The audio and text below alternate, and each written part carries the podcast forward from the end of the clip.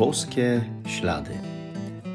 To jest podcast o poszukiwaniu znaków obecności Boga w naszym życiu, o słuchaniu Jego słowa i o trosce o własne zbawienie. Zapraszam.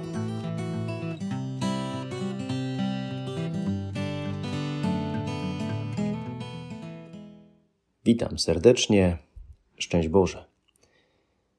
Witam bardzo serdecznie po tej dłuższej wakacyjnej przerwie i mam nadzieję, że wróciliście z różnego rodzaju wyjazdów bezpieczni, cali, zdrowi.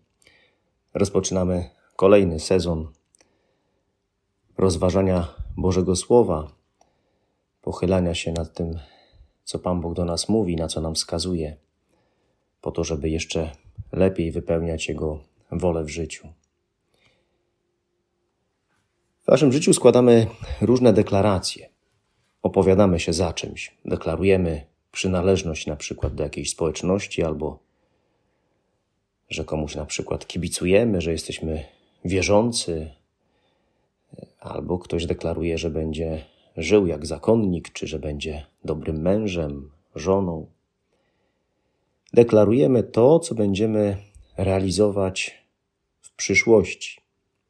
I te deklaracje nic albo niewiele nas kosztują. O wiele trudniejsze jest wypełnienie tych deklaracji, potwierdzenie ich swoimi czynami.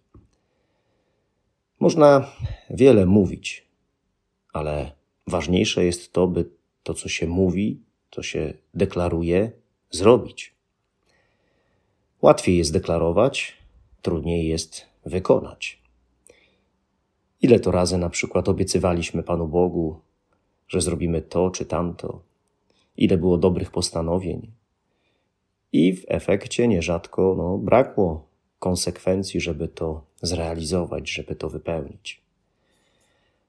Panu Bogu nie są potrzebne nasze deklaracje, ale raczej nasze postawy, akty woli, dobre czyny, codzienna wierność podjętym zobowiązaniom i konsekwencja w tych złożonych deklaracjach. Dlaczego mamy problem z byciem konsekwentnym? Co jest tego powodem? Warto może nieraz siebie o to zapytać. Posłuchajmy słów Ewangelii według świętego Mateusza. Jezus powiedział do arcykapłanów i starszych ludu: co myślicie? Pewien człowiek miał dwóch synów. Zwrócił się do pierwszego i rzekł: Dziecko, idź i pracuj dzisiaj w winnicy. Ten odpowiedział: Idę, panie, lecz nie poszedł. Zwrócił się do drugiego i to samo powiedział. Ten odparł: Nie chcę. Później jednak opamiętał się i poszedł.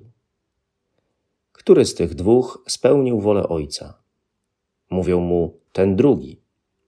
Wtedy Jezus rzekł do nich: Zaprawdę powiadam wam, celnicy i nierządnice wchodzą przed wami do Królestwa Niebieskiego. Przyszedł bowiem do was Jan drogą sprawiedliwości, a wy mu nie uwierzyliście. Uwierzyli mu zaś celnicy i nierządnice. Wy patrzyliście na to, ale nawet później nie opamiętaliście się, żeby mu uwierzyć. Słuchając słów tego fragmentu Ewangelii, moglibyśmy powiedzieć tak, że ludzie dzielą się na dwie kategorie: tych, którzy przyjmują jakieś zobowiązania i ich nie wypełniają, a przynajmniej nie wszystkie, oraz na tych, którzy przyjmują zobowiązania z dużym oporem, mają z tym problem, ale jak już przyjmą, to je w całości wypełniają. Ciekawe, do której kategorii ludzi jest mi bliżej. Czy można naprawdę na mnie liczyć? Oczywiście na pewno ten drugi syn, który wypełnił prośbę ojca, nie zachował się idealnie, mówiąc, że nie chce iść pracować. Ale chyba nie o to chodziło Panu Jezusowi.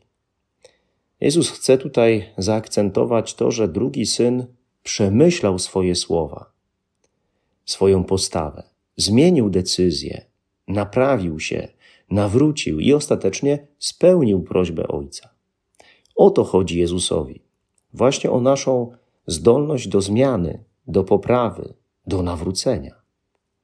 Stąd nawet najgorsi grzesznicy, jak mówi Pan Jezus, nierządnice czy inni, jeśli się zmienią, poprawią, mogą nas wyprzedzić w drodze do nieba, gdybyśmy my na przykład nie chcieli się zmienić.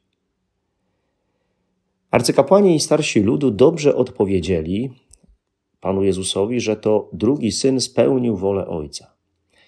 Bo właśnie nie deklaracje, a czyny są ważniejsze. Bywa, że jesteśmy mistrzami teorii, potrafimy dużo mówić, oceniać innych, wiedzieć, jak powinno być, ale kiedy dochodzi do realizacji tego, o czym mówimy w życiu, to już tak dobrze nam to nie wychodzi. Elokwentni w mowie, ale słabi w czynie.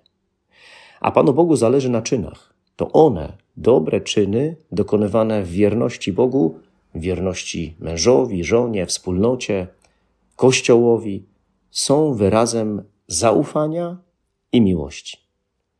Prawdziwe zaufanie Panu Bogu to nie jakiś stan emocjonalny, ale właśnie realne akty woli, wewnętrzne decyzje i w konsekwencji dobre czyny, których Pan Bóg od nas oczekuje, które możemy rozpoznać jako Jego wolę i potem zrealizować.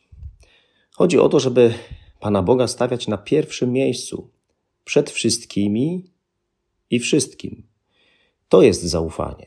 Kiedy Pan Bóg mi coś mówi, ja chcę tego słuchać i chcę to realizować, nawet jeżeli czasami jest mi trudno to zrobić. Zaufanie do Pana Boga rozpoznajemy nie po tym, co mówimy, czy po tym, co czujemy, ale po tym, co robimy ze względu na Pana Boga w stosunku do Niego, ale też w stosunku do drugiego człowieka. Pan Jezus zwraca się do arcykapłanów i starszych ludu z zapytaniem: Co myślicie? Co myślicie? Jezus jest tym, który pobudza nas do myślenia, skłania nas do refleksji nad swoim życiem. Co ja myślę, czy w ogóle myślę?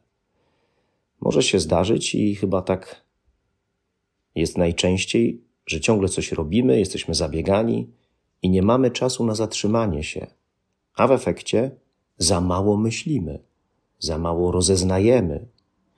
Jeśli się nie zastanowię, nie przeprowadzę refleksji nad swoim życiem, nad swoim postępowaniem, to jak ma nastąpić zmiana, poprawa mojego życia?